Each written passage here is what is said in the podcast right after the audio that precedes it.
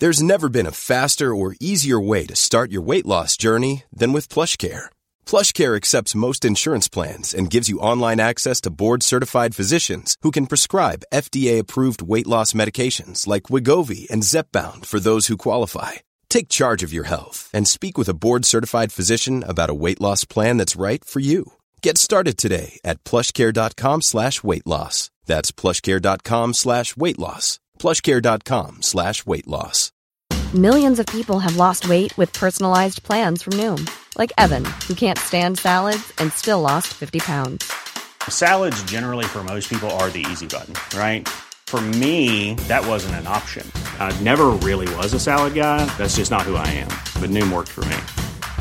Get your personalized plan today at Noom.com. Real Noom user compensated to provide their story. In four weeks, the typical Noom user can expect to lose one to two pounds per week. Individual results may vary.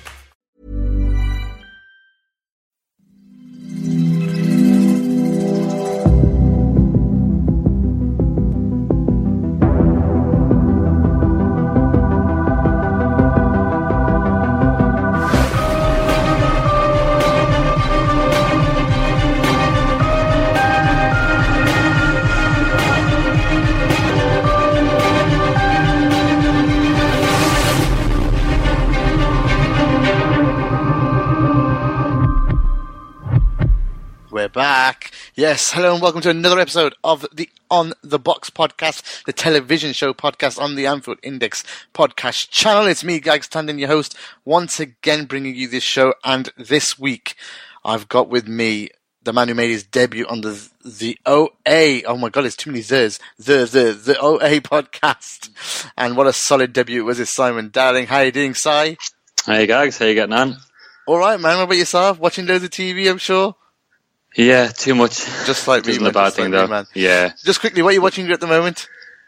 Seinfeld. I am binging on that. I'm rewatching the entire thing at the moment. I'm on season eight. It's one of my favorite shows ever. It's just fantastic. And then I'm watching. Um, oh, I can't even think. Lo- lots of things. Uh, I'm looking forward to the Walking Dead actually next week.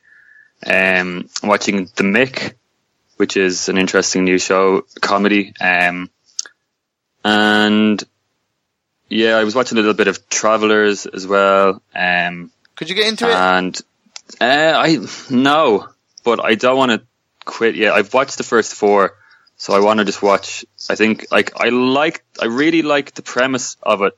I find it a little bit like hammy, but maybe that's just I don't know. I think it Gets might better. just take a bit more time. Yeah, Mm, and lots of episodes, then yeah, and Taboo as well. I've watched the first uh, episode of that. and It's pretty interesting. It seems quite dark, so I'm looking forward to watching more of that. I've smashed, obviously, recently Power. I've smashed a show we're going to talk about in a minute, which I'll go to, and also smashed Goliath with Billy Bob Hmm. Thornton, which I enjoyed. But again, we'll see if I can cover that on another show. Today, though, we are going to be talking about a show that has been around for quite a long time. It started on Channel 4. It's called The Black, well, just Black Mirror, not The Black Mirror, just Black Mirror. Um, I binged this show in an entire weekend. Started Friday night, pretty much got depressed by Liverpool's loss to Hull and just went on an absolute binge and smashed this out over the weekend. Um, you know, it started on UK Terrestrial TV, Channel 4. Netflix bought it out after season two. Uh, bought the rights as well for the entire thing for a whopping forty million pounds. There's your stat for the day. Wow. And the change in season three is apparent with a lot more budget available, it seems. And uh, when we watched season three, and I, I did, I thought there was a big, uh, big shift in, in, in production value as well. So, yeah, let's start Si, by doing um, the non-spoiler discussion of the show. So, without giving away any storylines or plots or any episodes, uh, let's discuss what we think about this show. You know, what's the Yeah. premise? Why listeners should be watching this one? to me, I think this is it's probably one of the most horrifying things I've ever watched. It's dark, grim, and it's pretty. And it also has this real dark kind of edge, humor about it. Um, it's very uh, kind of dystopian, which is a pretty kind of in thing at the moment with the Maze Runner films and Hunger games films. so it has this like, uh, you know, this really like horrible world, but it feels very near to, to the world that we're in. It's very heavily based on AI and technology and um, and also politics weighs quite heavily in it as well, which is um, all of these are very big trends of the person who made the show, a man by the name of Charlie Brooker.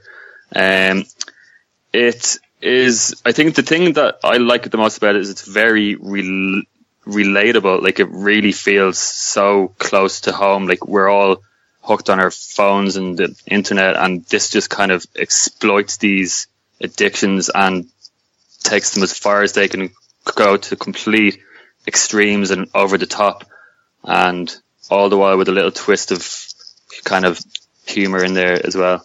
Yeah, the dystopian sci-fi. It's exactly what Yeah. it is. You know, it's, it's like an alternate universe as well. I mean, uh, what you won't notice when you watch it the first time. I mean, we watch it, but there's like loads of links to all the other ones. Not not storyline wise, but in terms of the things that happen in all the other episodes. As you go on, you'll see them flash up on news screens or on the internet. Well, So if someone's searching and in, in one episode on the right hand side, you'll see comments on stuff from people that were in Yeah. characters that were in other episodes. And like, basically what it's trying to do is say that this is all one universe with loads of things happening inside it, which is freaky.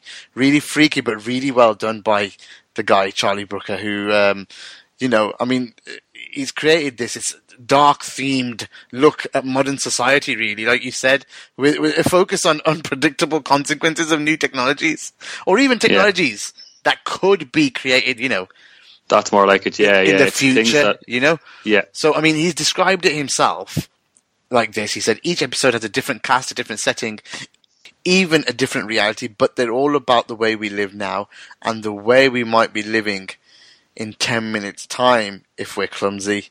So, like, you know, it's just freaky. Like you said, it's horrific at times in terms of the reality that takes place, you know? I mean, if like me, you're a technology geek and there's a, you know, there's a bit of sci-fi with glimpses into a fictional future, but ones that make, you know, they may make, they may seem plausible, sorry.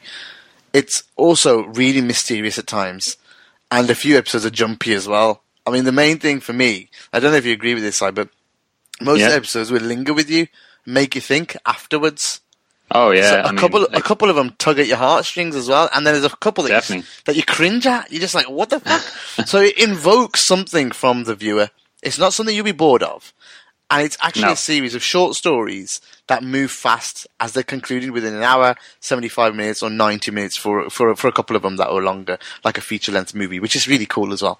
You know, like you got a show, but it's giving you a movie, and it's it's it's quite cool.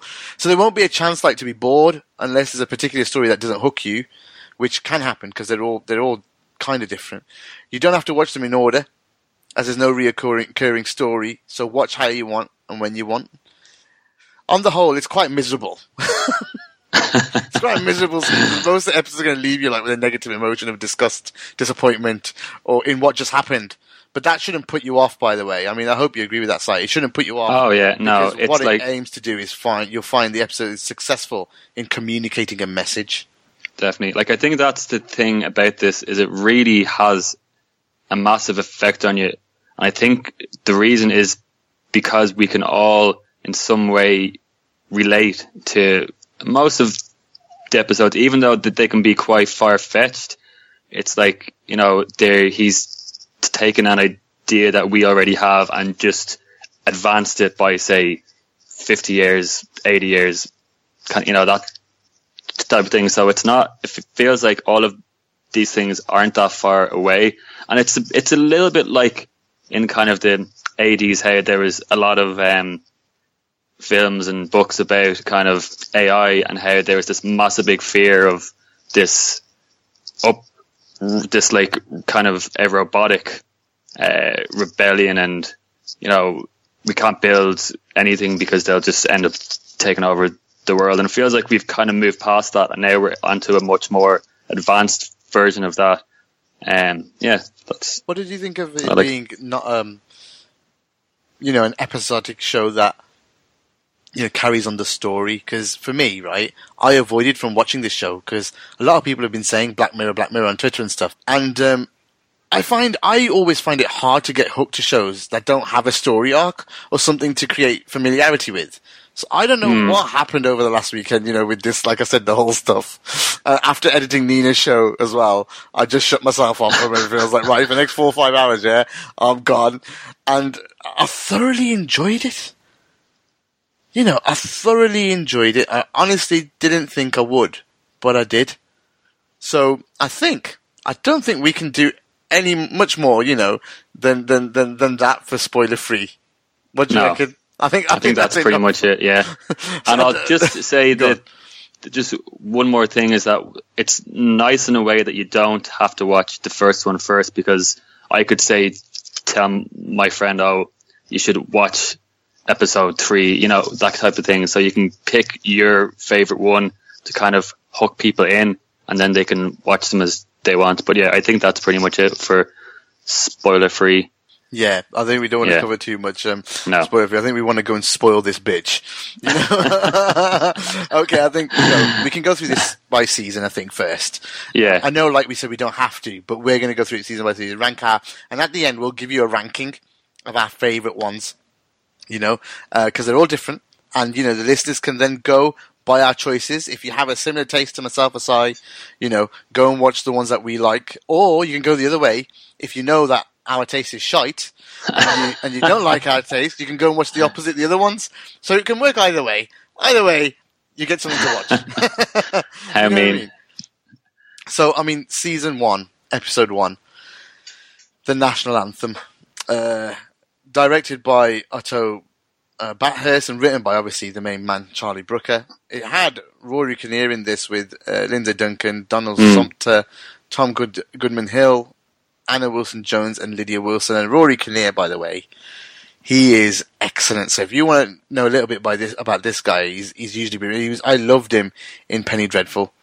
You know, it was a it just a. bri- I don't know if you've seen that, by the way. I haven't, It's but a horror I know show. I'm in it though. Yeah, yeah. But he's uh, he's deformed in it. You know, he's, he's just what a fantastic performance. So, yeah. uh, Do you want to talk a little bit about this one first? Yeah, so it's a, pretty interesting premise. So basically, the princess, um, who's kind of, I'm pretty sure she's based on Kate Middleton. She's that type of, you know, loved by everybody, uh, gets kidnapped, and the prime minister is woken up in the morning, and he watches this. She, they've basically they've basically recorded her, and the demand to have her to have her released is that the prime minister has to have intercourse with a pig live on national television and it's just it's just hits you it's just like what the hell am i watching this is just crazy Yeah, he has And to fuck a pig. Absolutely- Let's not be. fuck a pig. Let's not be let's polite. Yeah, let's be. Okay. You're Make Irish, man. You're gonna say that fuck a pig. So he has to, yeah, he- and you kind of find out as the episode rears on that it needs to be done in a very, with a very certain camera angle so that it, it can't be faked and has to be done till completion, which, uh, when I found out that, it's just like, okay, that's just, you know, I don't know how he can, this is ever going to happen. Um, Yeah, it's hard, right? Oh, it's try and- horrible. How long Just will that take think to about get it. there? You have to have some mental concentration shit going on, man.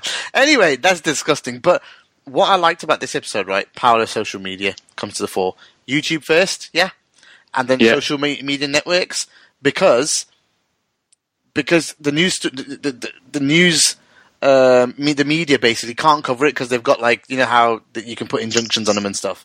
But because it goes viral from USA onto social me- networks and then goes absolutely nuts, they have to you know the UK media has to go with it because they say we didn't get it from you, we got it, it from yeah. we got it from Twitter, which is a free source. If it's public, how can we not do it? You know, and obviously the, what they covered like parts of the media where some of the media was embarrassed to cover the story. It was amazing because you know you'd see um, a, a host like say, "No, don't say that. Don't say it in that way. Don't talk about the pig, the sex of the pig. Just talk about how embarrassing it is." Do you get what I mean? It was like Yeah. really weird that they, they they tried to bring to the fore you know how? Oh man, it's um, it was it was good. I thought it was such a great start to the series. Yeah, it was But you're brilliant. engrossed It- because you're. you it's it's all done within an hour or so, and you're just watching it, and you're like you're engrossed to see what happens next. There's some twists, there's some turns there. You know, I mean, I'm not going to go through everything because we we we- we're No, really yeah. short on time for every episode. But what did you think of the, the, the outcome in the end? I I liked it because I thought it was quite a realistic outcome. I, I like I felt like um I feel like it's kind of depicts the way that we are now as a people that we kind of want to watch these horrible things and we don't want to watch them as well. And I feel like the, the people wanted to watch him with the pig, even though they kind of acted like that they didn't want to watch it, and then they used the fact that he um he basically I'll just be really fast with it. He tries to record a fake version of it, and the press find out about it, and it gets leaked, and that turns everybody against him, and they all are like, okay, I think you should just bang the pig, you know. But I feel like they wanted to watch that. I think people now would probably turn on to that and watch it because it's just people like to watch that kind of horrible. I don't know. I don't want to watch it, but I probably would watch it. But That's because the he thing, turned you know. into a hate figure, yeah, everyone ah. des- deserted the streets, right? They showed how all the streets were empty. Everyone was either in a bar, pub, coffee shop, home. Everyone's watching it. Everyone's watching the Prime Minister fuck a pig. It's fucking nuts. And you know what? At the end, the, the, girl twist, gets, yeah. the girl gets let go 30 minutes before he has to fuck the pig, which is dead weird. Because there's no one on the streets. They knew this would happen. They've let the, they've let the princess go. She's unconscious on a on a bridge or something somewhere, and um, someone picks her up and takes her. But at the end, what did you get from the last scene? You know when the wife is upset with him. Yeah, I thought that the wife was a really horrible person.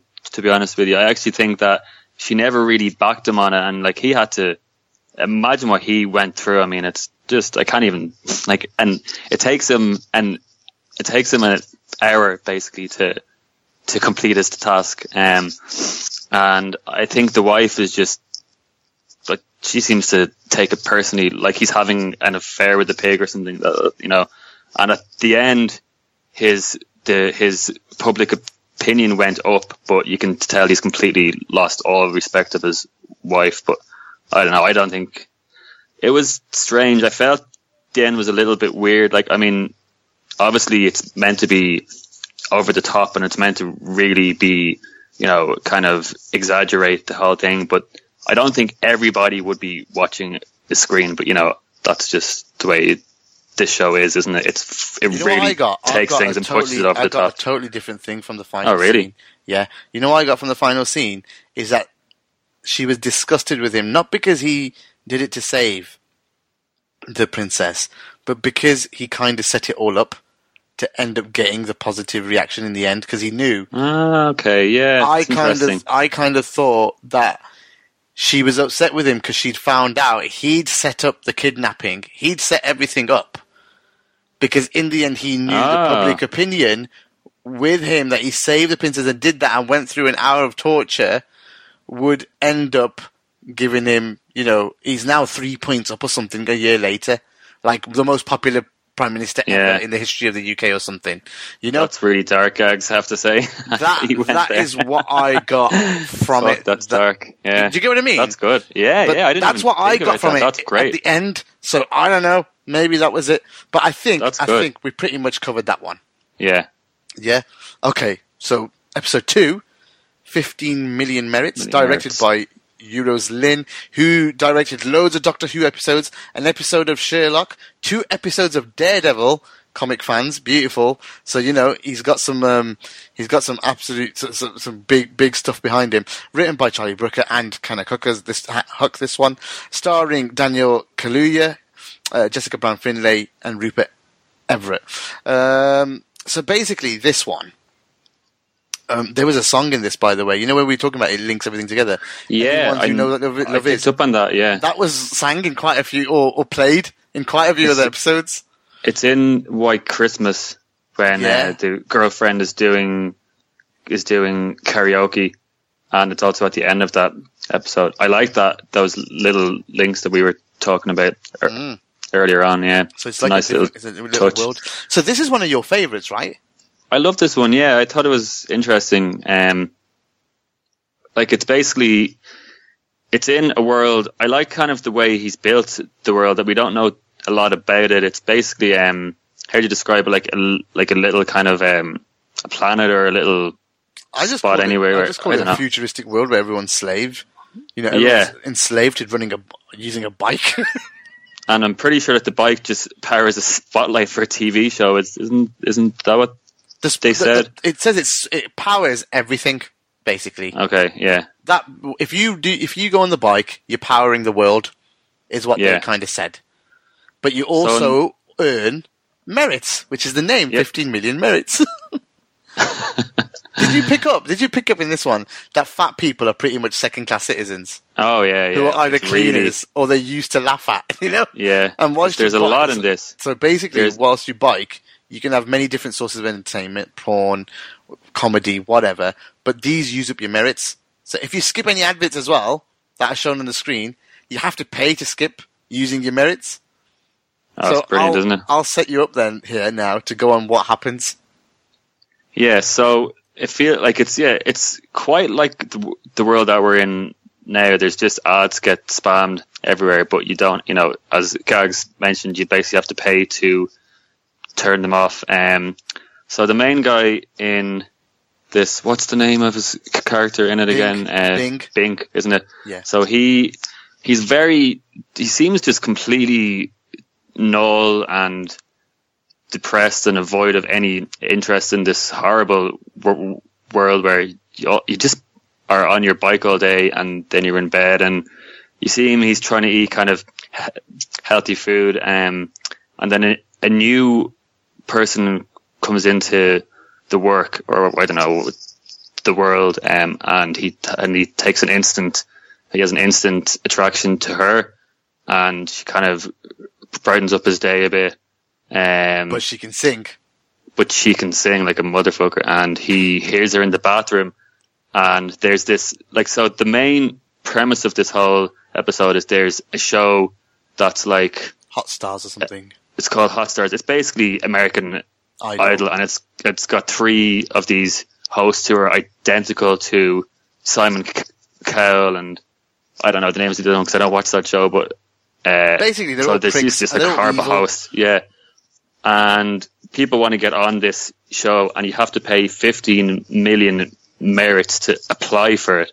And then you pop on and you do your song, you do your act, you do your dance, and they either go, you're absolutely crap, which they do most of the time, or you're picked and you win and you go on to be a porn star or a singer or some other kind of horrible thing. So he wants to, so Bing has inherited 12 million merits from the death of his, of his brother and he wants to ye- basically use this money to put her onto the show because she has an amazing voice and he just spends all this time he works it up. Um oh, sorry he doesn't spend it sorry he puts her on the show and she she gets put in this kind of waiting room with hundreds of other people all waiting and she's picked very fast actually because she's she, she, she's a very she's very attractive and she's picked very very fast. And then they make her drink this drink called compliance which d- does exactly what it says in the tin. And she pops out and they're like okay who are you? blah blah. And she's really really anxious and quiet and nervous. And then she sings and it's perfect beautiful song. Her voice is amazing. And all the Here comes the twist. host wants to do it, they just like take off your top. And she's like what? And they're like yeah we we just wanted to take off your top and they basically put her into a porno um, They basically becomes her, this right? like they they bully yeah her into becoming a porn star. yeah And, and if I can go on from this bit, that basically, you know, Bing has obviously got a thing for her, right? oh yeah yeah And he goes ape shit. So he makes it his life's goal to get to to 15 million merits again. He absolutely loses it in his cell, breaks everything. You know, he, he sees some glass. Instead of killing himself, he keeps the glass. You know, and the porn. The, he's he loses it because her first porn movie's played in his cell, and he can't skip it because he's got no merits. And you know, these cells, they're like single room shoe boxes, right? With walls that are TV screens. If you turn, whatever you're supposed to be watching turns with you. So whichever way you go, your eyes are, that's where the TV screen will go. It's pretty much, you know, you're pretty much tortured. You know? And there is, And if he covers his eyes, yeah, it pauses and makes horrific noises. You know? So he's pretty much tortured and once, so he says, right, I'm getting to 15 million. I've got a plan. So once he gets to 15 million mer- merits, he enters into this Hot Shot show, whatever it is, Hot Stars, Hot Shots actually, isn't it? Hot Shot show, mm. and does some weird ass dances. And they're about to kick him out. And all of a sudden he pulls out the broken glass and threatens to cut his own throat. And then he fucking goes on an epic rant that LFC Twitter would be proud of. And um, the hosts end up giving him his own fucking rant show. And the weirdest fucking thing is he accepts. I was like, what the fuck? I couldn't believe it. He I just, just couldn't- completely fucking. He he becomes them. He becomes the thing that he was trying so hard to fight against and break. I mean, you could th- Yeah. think about it that he obviously thinks if that If you can't beat this him, is his him. way. it's uh, it's like I suppose he's probably thinking if I take this, if I take the show, I can kind of maybe I'll make people hear me that way. But I still think if he had have taken his own life, he would have had a much, much more of an effect on p- people. But now he's just he just basically has become part of the problem, Yeah, I thought and he would have uh, it's arrested. depressing, man. It was depressing Yeah, because I thought he would have got arrested, Ah. killed himself.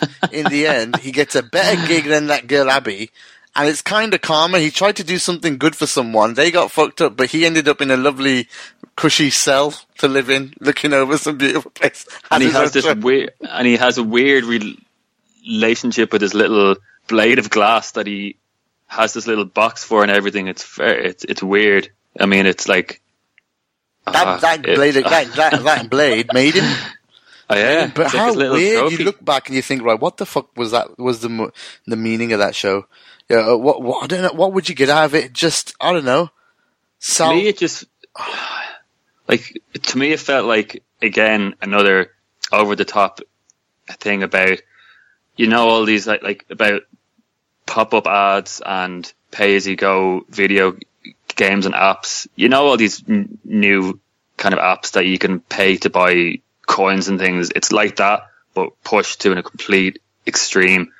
And there was also a whole thing about the porn industry and rape and fat shaming. Like there was a lot of stuff that it was heavy. It was a seriously heavy episode, and it hit on a l- lot of really deep things. And then Bing I was think the fact, magnificent, yeah, What an actor! yeah, He smashed it, didn't he? In that, he was and so the fact that he was so calm and so lulled for the whole thing, and then he was, it was like he was bottling it all up, and then the speech, and he's just like the speech was a phenomenal bit of acting, and to to be in to be to be able to hold back like that takes a lot of t- talent, you know, that he was just held back and then he just ripped, and then he sells out, and it's bleak. It's such a bleak episode. it's it's it's but the world. I loved it it's though. the real world, Yeah. isn't it? People sell out. So realistic. Yeah. It is- Oh yeah.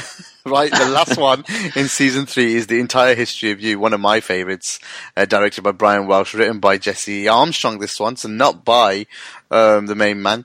Uh, it's starring Toby Kebbell and Kebbell and Jodie Whittaker with Tom Cullen and Jimi Mistry. Jimi Mistry, um, obviously seen in loads of places, but a really small role in this one, isn't it? Um, Yeah. But basically, this this one, right, one of my favorites. It's about. Is it the Zedi as well? Is this the same? Is it the Z still? No, it's not a Zedi thing. Is it in this one? What's The grain. It's the grain. The grain. It's the grain, Yeah. isn't it? In this one, and it's basically something that's um, placed in your brain or whatever, where you can just replay any moment in your life through your own eyes. You can replay it and watch it again and again and again. It's fucking freaky, right? And the whole thing is that this guy basically, um, I don't know what is what is his name inside the show. of this one.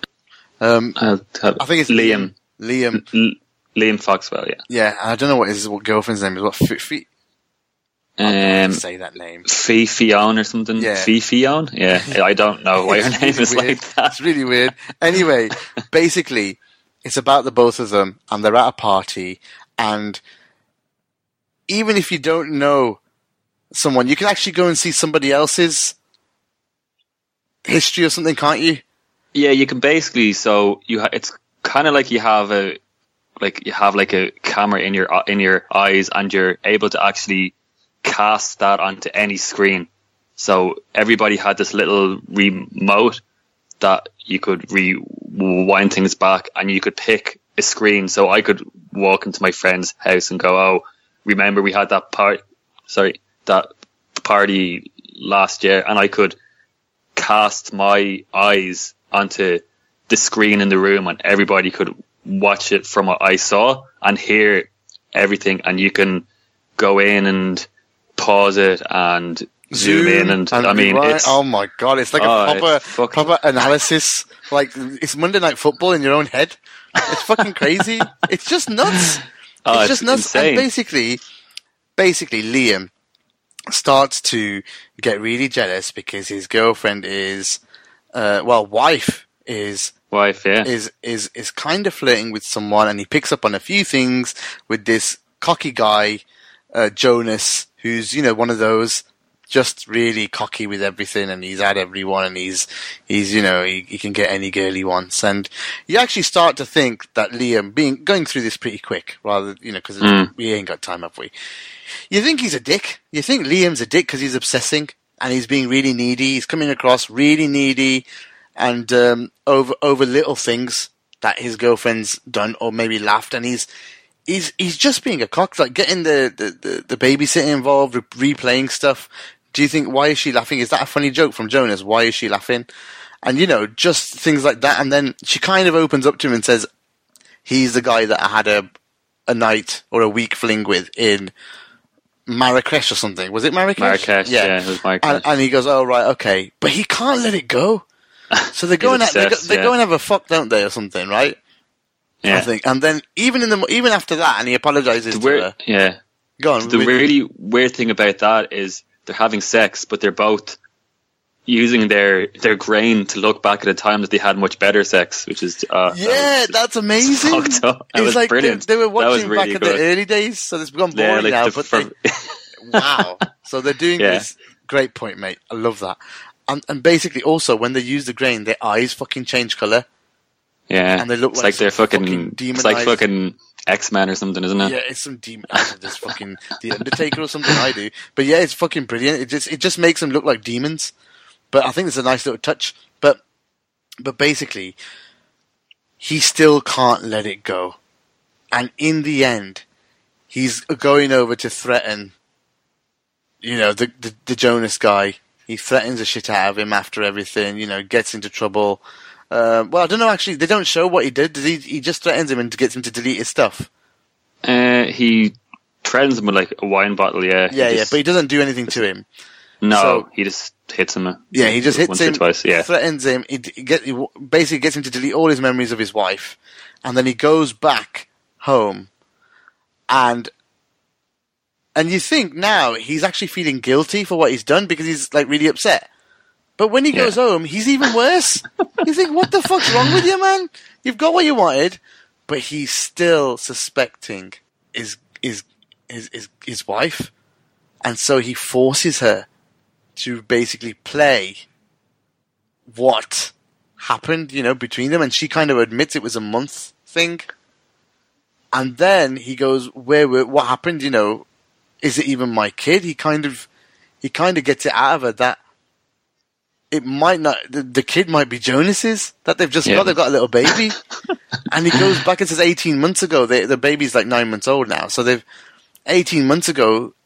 They met last 18 months ago because he zooms in or something, doesn't he, on them and listens Yeah. or or he whatever. zoomed in when he makes him he makes him erase all of his memories of her, but he makes him do it on the on a screen that he can see, Hmm. and then he looks back on it and he realizes that one of the things he he erased was from 18 months ago. And they're snuggling. There was a thing that they had like a big, Liam had a big fight with, with the wife and he walked out on her for a while or something, for, what was A- it, like week. five days or Yeah, yeah, week, five days or a week. whatever. And that's when the thing, that's when she had, She goes out with all her mates, and, and he she's snugging, and basically yeah. he gets to see through someone else's eyes Oh yeah, yeah, yeah. because he saw them play it. Because someone played like uh, last thing, didn't they? When they all went out, I think it was. Jimi Mistry. So he's able to go back and rewind his own and zoom in to his Uh, and see that she's snugging Jonas on the couch when he walked out. And basically, it's exactly nine months before baby's born, eighteen months to the day, and she and she says no, he wore a condom. It's your kid, and then Yeah. he makes her replay it all on the TV. And mm. thankfully, they don't show us, no.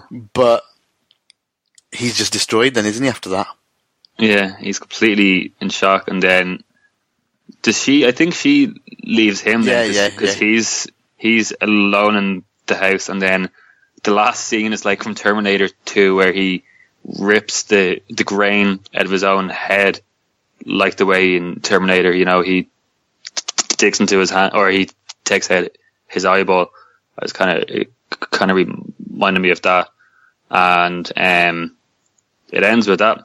Right, he just basically, this rips it out and Yeah. he's So that's the end. It's it's basically saying he's fucked himself over so bad because of this stupid thing, the grain. Yeah.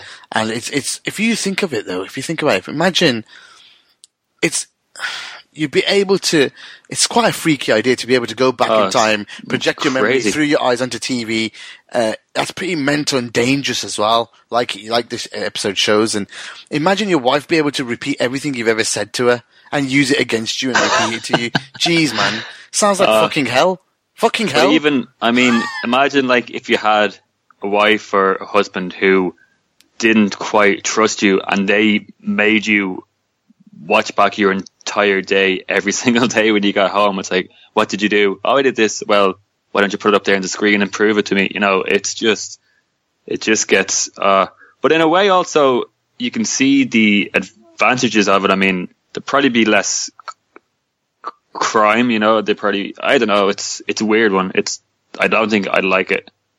I No, think no, it's, it's definitely, it's not good. no, no, it's freaky. It's, it's, it's I, I it's wouldn't so want it. freaky. Okay, okay. It's again another one which shows you the dystopian world Yeah. where you just do not want the fucking technology to go that far, and it's probably going to get there one day. But okay, season two, after a break, came back with episode one. Be right back, directed by Owen Harris. Uh, he's done a few Misfits, or maybe the entire Misfits uh, show. Written by Charlie Brooker again. He's back, uh, starring Hayley Atwell and uh, Dom Hall.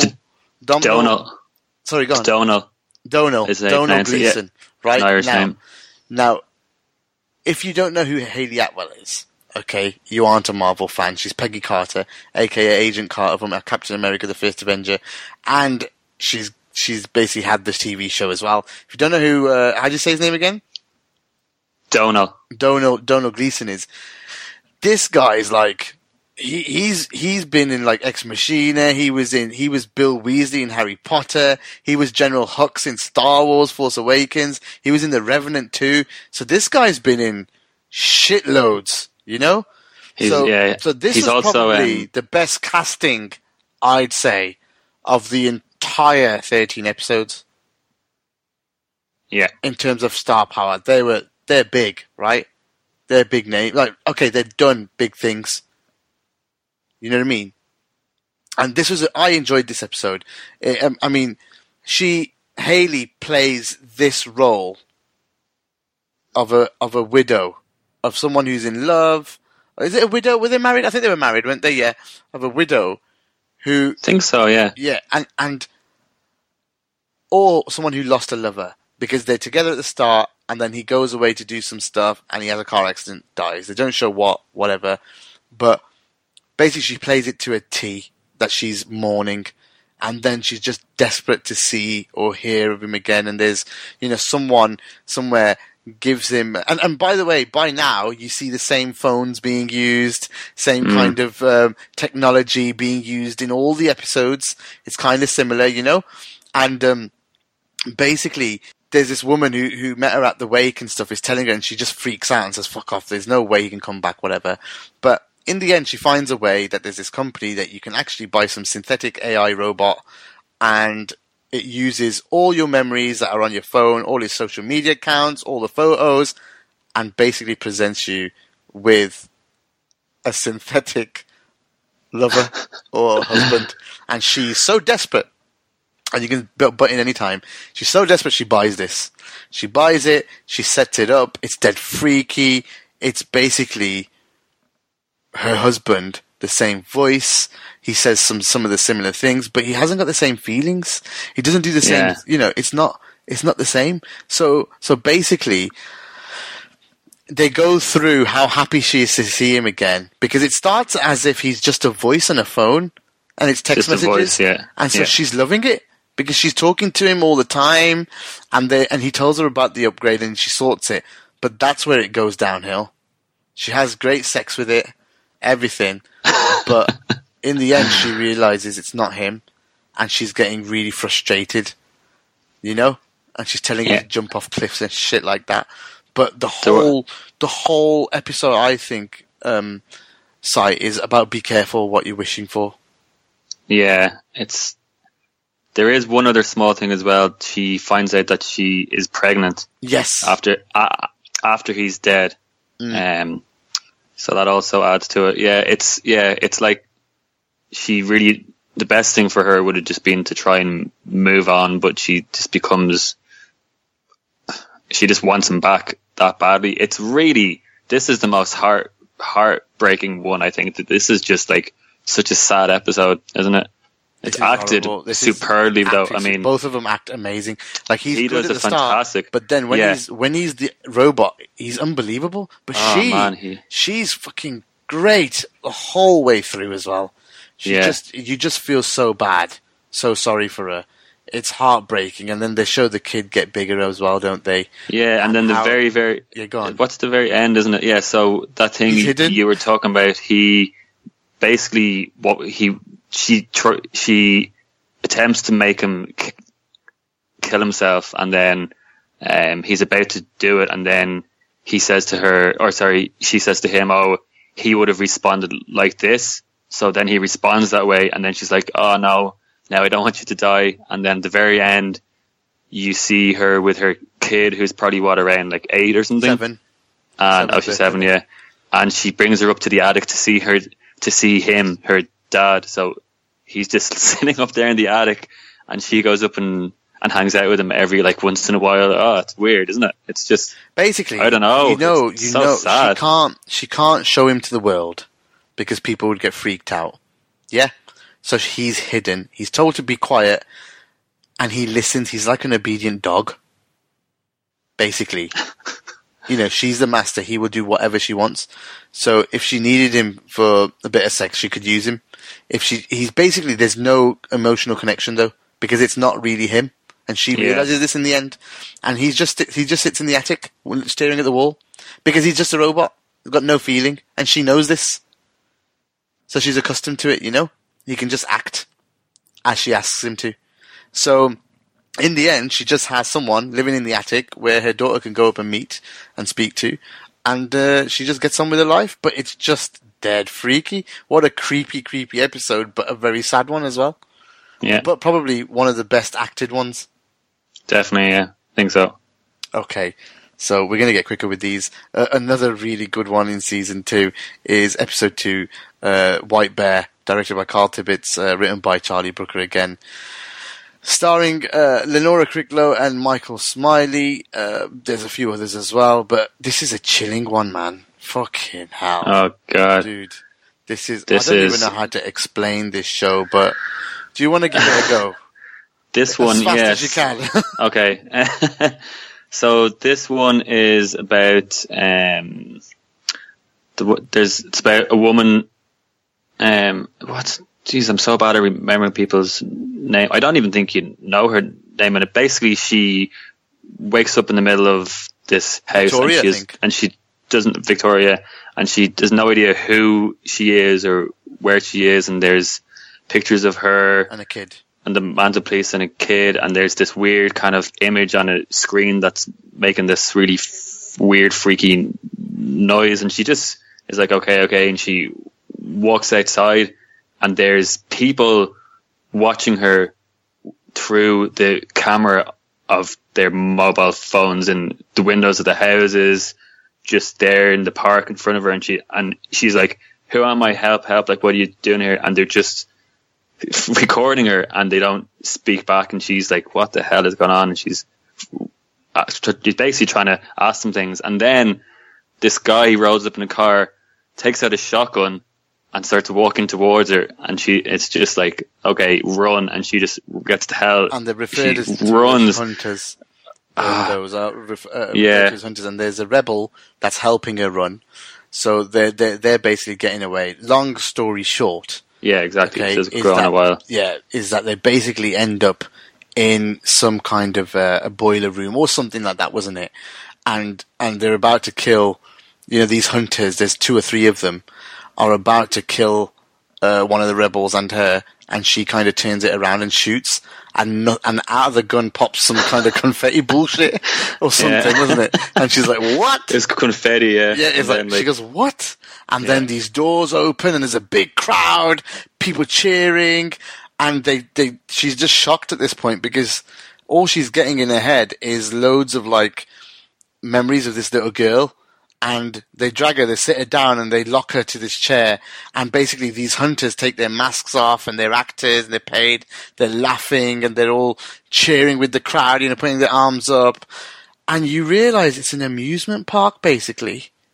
yeah, It's an amusement park where these guys are acting and this woman is going through basically torture. They're torturing her and you feel really bad for her. You feel like motherfuckers. You know, I was like, what the fuck are you doing? This is disgusting. How's this going to end? And, and basically she's just a trophy. They're taking her through these places, sticking her in. And then what they're doing is they're just taking her back to the point where it started and clearing her mind again.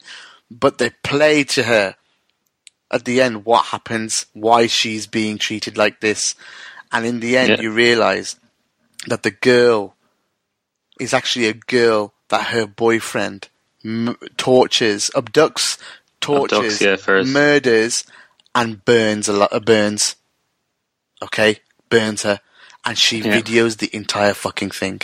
And what happens? The story goes is that the the boyfriend goes to jail, or is is in in a cell, and and and the and the trial is going to be happening, and he and he basically commits suicide. And because he committed suicide, he didn't get actually any. You know, the world didn't get to see, or he didn't get punished.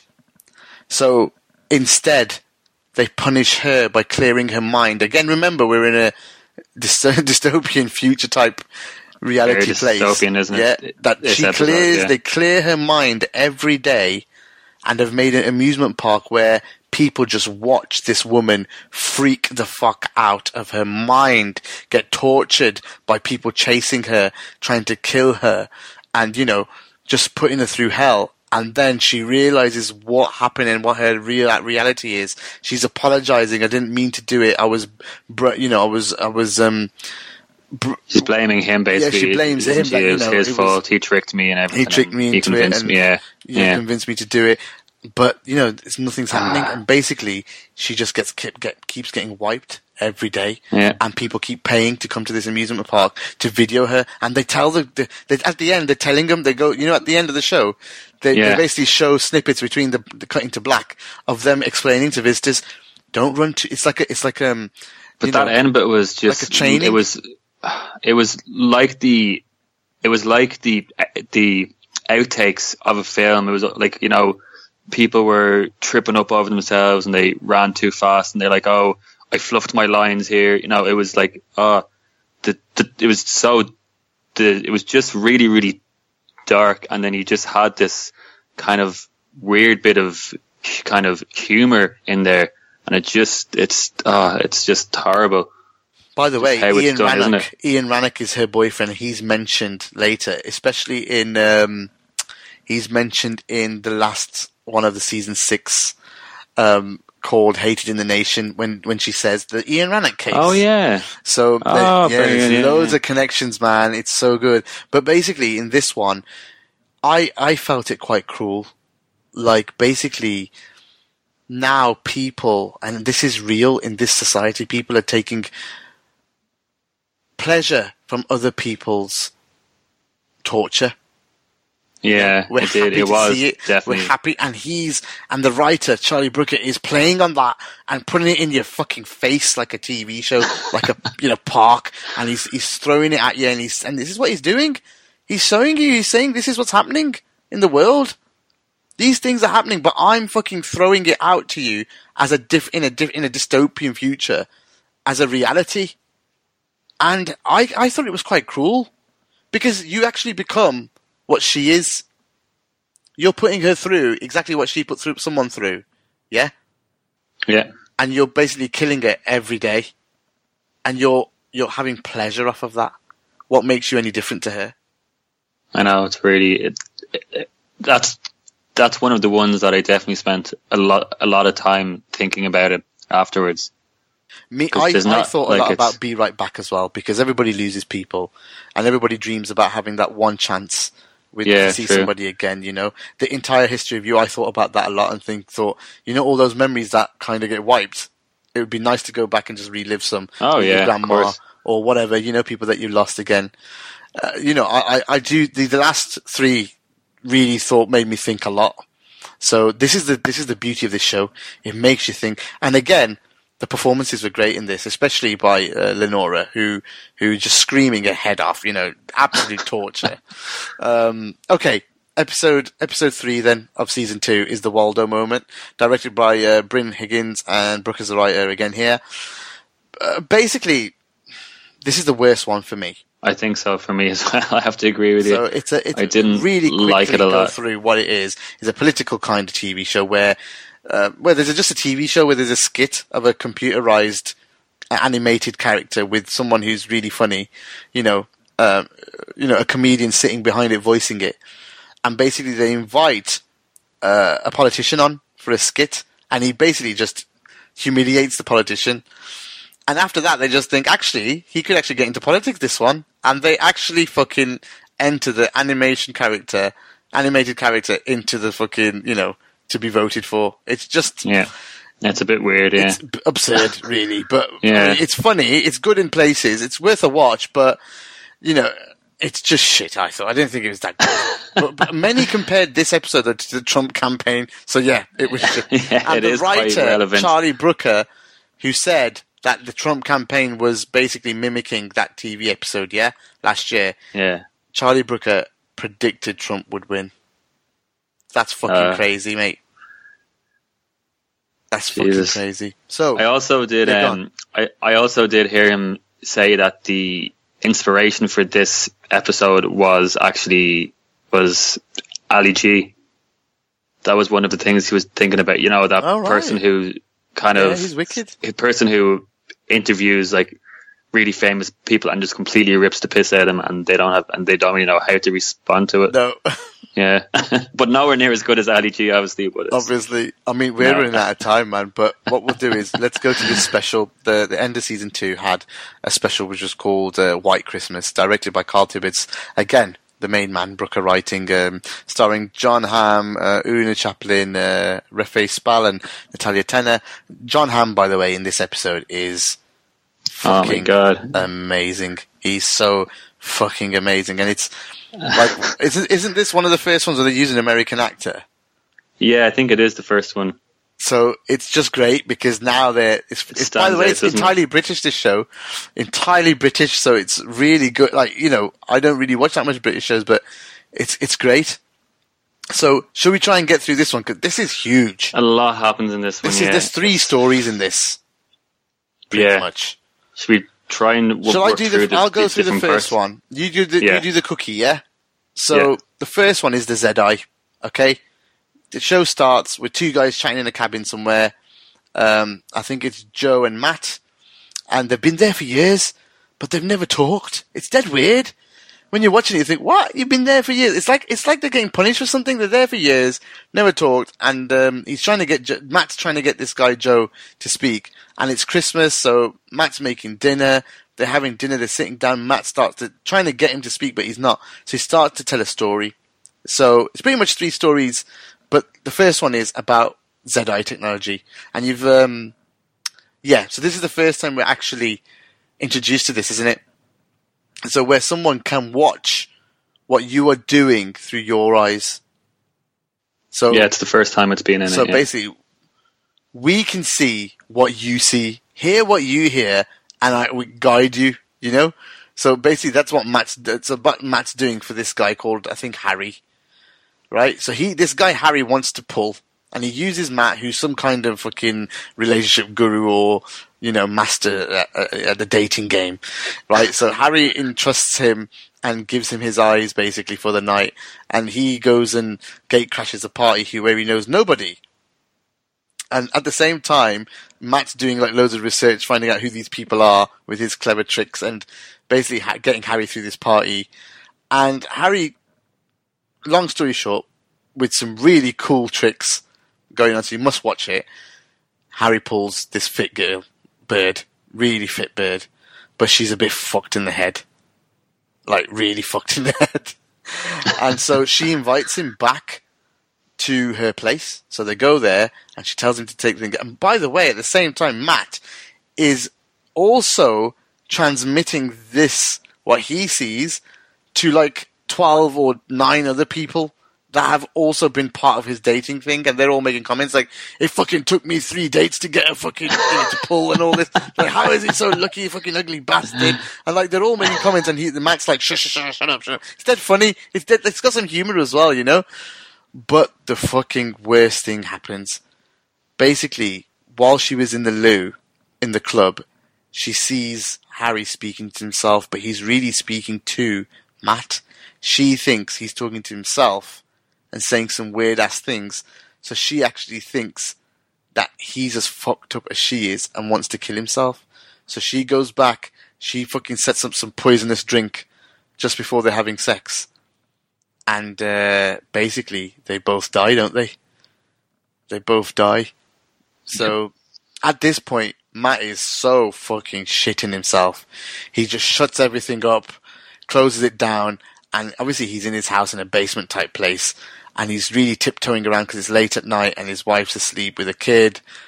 And what does he do? He steps on a toy and knocks something over, and the kid wakes up. The wife wakes up. The wife sees what he's been doing. You know, he's got all this equipment, and um, basically, she blocks him using this Z-Eye technology. And a block means all you see is a silhouette of a person, like a grayed out person. You can't hear them. You can just see them waving their arms. You can't speak to them. You can never see each other again, basically. Um, he loses his wife and the custody of his child, and he tell he's telling this story to uh, Joe whilst they're in the thingy. So this is telling his reality of why he's there. So obviously, this does nothing to Joe. this does absolutely nothing. So he goes, right, I'll tell you another story, and this is about the cookie. Greta. So this is she's played by um, uh, Oona Chaplin, um, and yeah, she's fantastic. So it's about this yeah thing called a thing this thing called a cookie. Um, so they put her into a bed and they put her to sleep and they um they put her they put her under basically and they and they take like I guess a map of her mind and her and they basically take a map of her and they create a cookie version of her which is like a little bean like a bean sized microchip um that gets t- taken from her head and it gets put into this little kind of like an egg type of a device and the idea behind it is that she is going to run her own house. Does that make any sense? She's going to run her own house because she, she knows what she wants the best. So she'll think, I want my toast made a certain way. I want it to be a certain like heat in the house and it, um, it's quite strange. So obviously the I want my meetings to appear on screen in front of me like yeah. this. I want that. So yeah, it's basically your own personal slave. You are Yeah. your own personal slave. and the thing about the the thing about the what they make the cookie that they make is she thinks that she's the real her. So she doesn't understand where she is and why she has no body. So matt is the person who comes in to basically explain all this to the person. And so he he explains to her that you're not real. You have no body. You have no mouth basically and that you have to just spend your time activating all these different things. And obviously she's like, well, no, I don't want to be that person. I want to be like, I'm me, like what's going on? So he has, there's a thing he can do where he can speed up or slow down the time that she, she, he can basically eff- affect the time that passes for her and her It's hard only to explain. She's Yeah, it's really in a hard white to room with a table, and There's nothing he- there, yeah. he can just set the timer so that it, it really to him it's twenty seconds. Yeah, to her, to her it can be a week or a month or It can be- whatever. It can be a year, and Yeah. he does it for six months or something because she doesn't comply. Yeah. and then after six She months, you see the state of her. Her hair's everywhere. She's basically submitting. She's begging, and he says, "Are you going to do this?" And she just begs and says, Yeah, "Yes, I'll do anything you say." Really fucked up. Don't leave me alone. Don't put me in the dark. and then basically, you Yeah. just see her sitting there with a computer, and she's just running her real making self toast, live. making Yeah. appointments, and yeah, um, and then that's pretty much it, isn't it? But And Joe talks at this point, so he comes back. Obviously, the story goes back to them two sitting at the table, and he goes, "That's dead cruel. How could you do that to them? How could you do that to the person inside the, the, the cookie thing?" And he goes, "It's not real." But it's like it's cruel. Yeah. So then it gets Joe speaking about his story, which, ugh, oh god. So basically, they uh, again, it's Z-Eye related, isn't it? This one. yeah, So this one is just simple. It's a simple story where he's with his wife and they've got a um they they they basically no, is it girlfriend rather than wife? I think it's girlfriend. Girlfriend, yeah, It's yeah. girlfriend. So they've got people round and they're eating, they're drinking, and it's their best, you know, best friends or couple, a- a- another couple that they get on with or from her workplace. And um, she's basically throughout the whole dinner party, she's not interested at all in anything. And he's just, he notices obviously, and she's not at her food, she's not done anything, she looks depressed. And, and basically, he just says, what, what's going on? And she goes, I'm just not in the mood, you know, can I just go to bed? So she goes, he goes, yeah, okay, I'll clean up. Whilst he's cleaning up, something happens and he drops something in the bin accidentally or whatever, but he goes, he ends up looking in the bin for something and he sees a pregnancy test. And it's actually the same pregnancy test or a similar make. yeah. I noticed to, that. Yeah, to the one from the other the little weird, the little Yeah. weird animated version, little Yeah, weird animated from- from baby B- on the thing. from Be Right, what is it? What's the one it's called? From, um, Um, be right back. Be right back, yeah. So basically, uh, again, something that links. And so basically, he goes in and goes, You're pregnant. And she goes, Yeah. And he can't understand why she doesn't want to keep the baby. They have a big, big argument, right? And she ends up blocking him because she totally doesn't want it. She doesn't want to hear anything from him. And she just blocks him from this fight. And you know what? At the point, at the time, you think, This isn't even a major fight. Why is she blocked Yeah. him? And then the way she treats him, she just disappears. She she leaves work. He goes to her workplace. She's not there. He sees her in the street, but it's blocked. She won't even talk to him. You know, nothing. And um, he writes letters to her dad's house. Everything, you know, because she's, you know, he kind of obviously she's gone for a while. But he's sorry, what what? And when she comes across her in the street, even though he can't actually, it's just like a kind of a weird blur. He can tell that she has kept the baby because Yeah, you can got the bump. see her bump. Yeah, Yeah, so he's kept the baby. So So, he's he's like, I want to see my off, baby. I want, you know, he's really pissed off. So he's trying to stop her, gets away. Anyway, he kind of thinks she's at his, you know, she's at her dad's. So he caught, he keeps on, you know, sending letters and stuff and nothing's happening. So one day he just says, fuck it, I'm going to go check it out. You know, a year later or whatever, or two years later, I'm going to just go check out where she is or whatever. And he goes and hides in the woods because they're in some kind of another world, basically, like in fucking, I don't know, the North Pole. they kind of make it out. Yeah, he's just going through snow all the time, and um, he sees a little kid walking, but the kid's blocked as well because any, you know, you can't if you're blocked from someone until the child is 18. Every any any dependent is also blocked, so he can't actually see the face, but he can slowly every time he goes, he ends up seeing that it's a little girl. So he gets really excited, and then one year, obviously, this is bit. He's sitting at home, and um, he re- he sees the news that you know his ex girlfriend she's died, and obviously you're wondering because you know even on TV you won't be able to see them, you're blocked. You know you won't be able to see their face, but obviously if they die, the block's removed. So he sees that his girlfriend's dead. He cries his eyes out. You know, cries his eyes out, and now he thinks, right, I got my daughter. So he goes, and this is dead freaky, right? He goes back.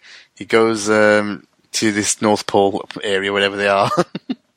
and um, he waits and he waits and he's got a little present for her and um, he gives it to her and then I think he goes he goes to try and oh he's given a present once before but then he goes this time with another one but this time he wants to go see her doesn't he? And he touches her on the shoulder and she turns around and she's Asian.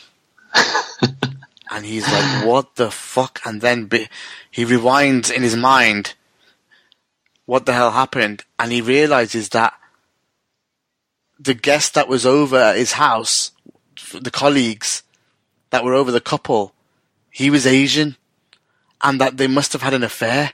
She must have had an affair with him, and he puts it all together, and he's losing his mind at this point, and he goes in, and he keeps on saying it's my daughter. You know, he loses his mind, and um, he goes in. The father's there, you know, his girlfriend's father, and basically push comes to shove, and he kills him with the globe With- present with a snow globe. Yeah, yeah, with the snow globe present that he bought for his daughter. And he realizes what he'd done, and obviously the the the the, the, girl's grandfather who's died, he'd already sent his, his granddaughter upstairs and said, you know, just stay out the way. And um, he basically kills him and then runs off. And um, he's gone, and um, and eventually he's caught. But what you get to find out is obviously that girl. She waited till that was Christmas, Christmas Day or, or Christmas Eve. She waited till Boxing Day and nobody came for help, and she ended up putting a jacket on and ventured out, and obviously died and froze in the snow. You know, um, and that is really sad. And basically, do you want to go through the end because it's great? yeah. So then at that point, at that point, we go back into Joe and Matt, and Matt is basically trying to. T- he's basically trying to get Joe to tell him that she's dead, and that you know to basically go, "Do you c- c- confess?" And he's like, "Ah," and he's like, "Do you confess?" And he's like, "Okay, okay, I confess." And then you see the real Joe in a, who's in a prison cell, and the a lawyer or something walks up to him and basically goes, "Okay, Joe, we have your confession." And he's like, "What?" He's like, "Yeah, you've just you've basically just c- confessed to us." So it's like a you know, it's the what's it called, cookie version of him who's confessed, um, which is fantastic. Yeah, And and, then then Matt disappears Matt- inside this cookie world, and he's He out out, yeah. with the with the detectives, and just says, "Yeah, I've done my job. What do I get now? You know, you're going to put this guy away. He killed this little girl, and all this." And um, he goes, "What? What do I get?" And basically, they they say, "Yeah, we'll give you your freedom, but you're blocked. You're on the sex offenders list because you're a peeping Blocked tom." by everybody. Yeah. blocked by everybody. Now imagine that walking around the streets and you can't see no one. No one can see. They can just see this red guy because he's a sex offender. You know, he's a peeping tom because of what he did with the first in the first story, which was true. The Z-Eye stuff. My God, like what a fucking episode that was. And then the very, very, very end, we go back in again to Joe and um, the person who looks after the his him basically makes it so that every minute is a thousand years. So every minute in the real world is a thousand. It will feel like a thousand years for Joe. And it plays the song "I Wish It Could Be Christmas" every day, over and over, on repeat for a thousand years a minute, and that's what he that that's his punishment inside the snow globe. Uh, how fucked is that? it's and when he looks out the window, the the body of the girl is is there dead under the tree, and that fucking song just keeps on playing, and he just keeps looking out at the girl, and it's uh, It's cruel, isn't it? Very cruel. So cruel. He, like he said, it was cruel. He was actually living it. it's dead cruel. He said to him, "This is a cruel thing. Why do you do it? It's horrible." And then he ended up telling a story about it. But how well directed the story was amazing as well. Just what an episode, mate. That's yeah, like that's definitely my favorite one, and I think that one is just.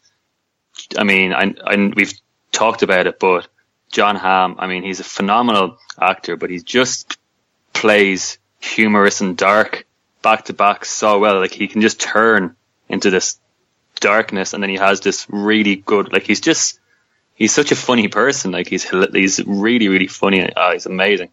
I feel like I have a little bit of a man crush on him, but you know, who doesn't?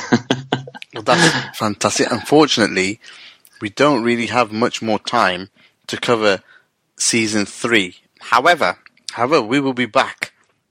We will be back shortly. I just want to say a massive thank you. Thank you very much, Simon. Really appreciated that. Uh, We've we've gone over an hour talking about the two first seasons. We'll do another show and uh, release that about season three because it's actually six episodes, which is pretty much the same amount as the other two, the first two. Wow. So um, yeah, we'll be back with part two of Black Mirror very, very soon. We don't have much to plug this week. Just keep listening to everything on the AI channel side, the comic pods, the movie pods, all the sports that we do. Uh, thank you very much, Simon. We'll Thanks, um, Gags. get you back for the next one. And Definitely, um, yeah. we'll do that really, really soon. Thank you. Thank you guys. Keep listening.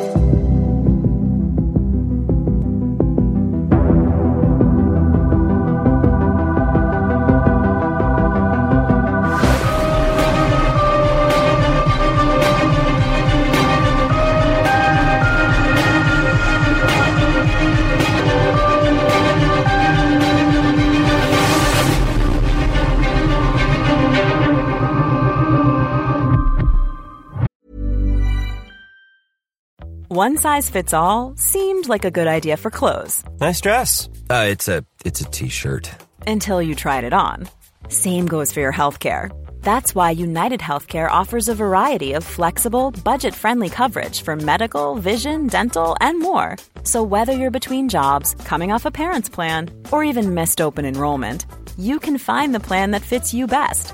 Find out more about United Healthcare coverage at uh1.com. That's uh1.com. I'm Sandra, and I'm just the professional your small business was looking for. But you didn't hire me because you didn't use LinkedIn jobs. LinkedIn has professionals you can't find anywhere else, including those who aren't actively looking for a new job but might be open to the perfect role, like me. In a given month, over 70% of LinkedIn users don't visit other leading job sites. So if you're not looking on LinkedIn, you'll miss out on great candidates like Sandra. Start hiring professionals like a professional. Post your free job on linkedin.com/people today. Millions of people have lost weight with personalized plans from Noom, like Evan, who can't stand salads and still lost 50 pounds. Salads, generally, for most people, are the easy button, right? For me, that wasn't an option. I never really was a salad guy. That's just not who I am. But Noom worked for me. Get your personalized plan today at Noom.com. Real Noom user compensated to provide their story. In four weeks, the typical Noom user can expect to lose one to two pounds per week. Individual results may vary you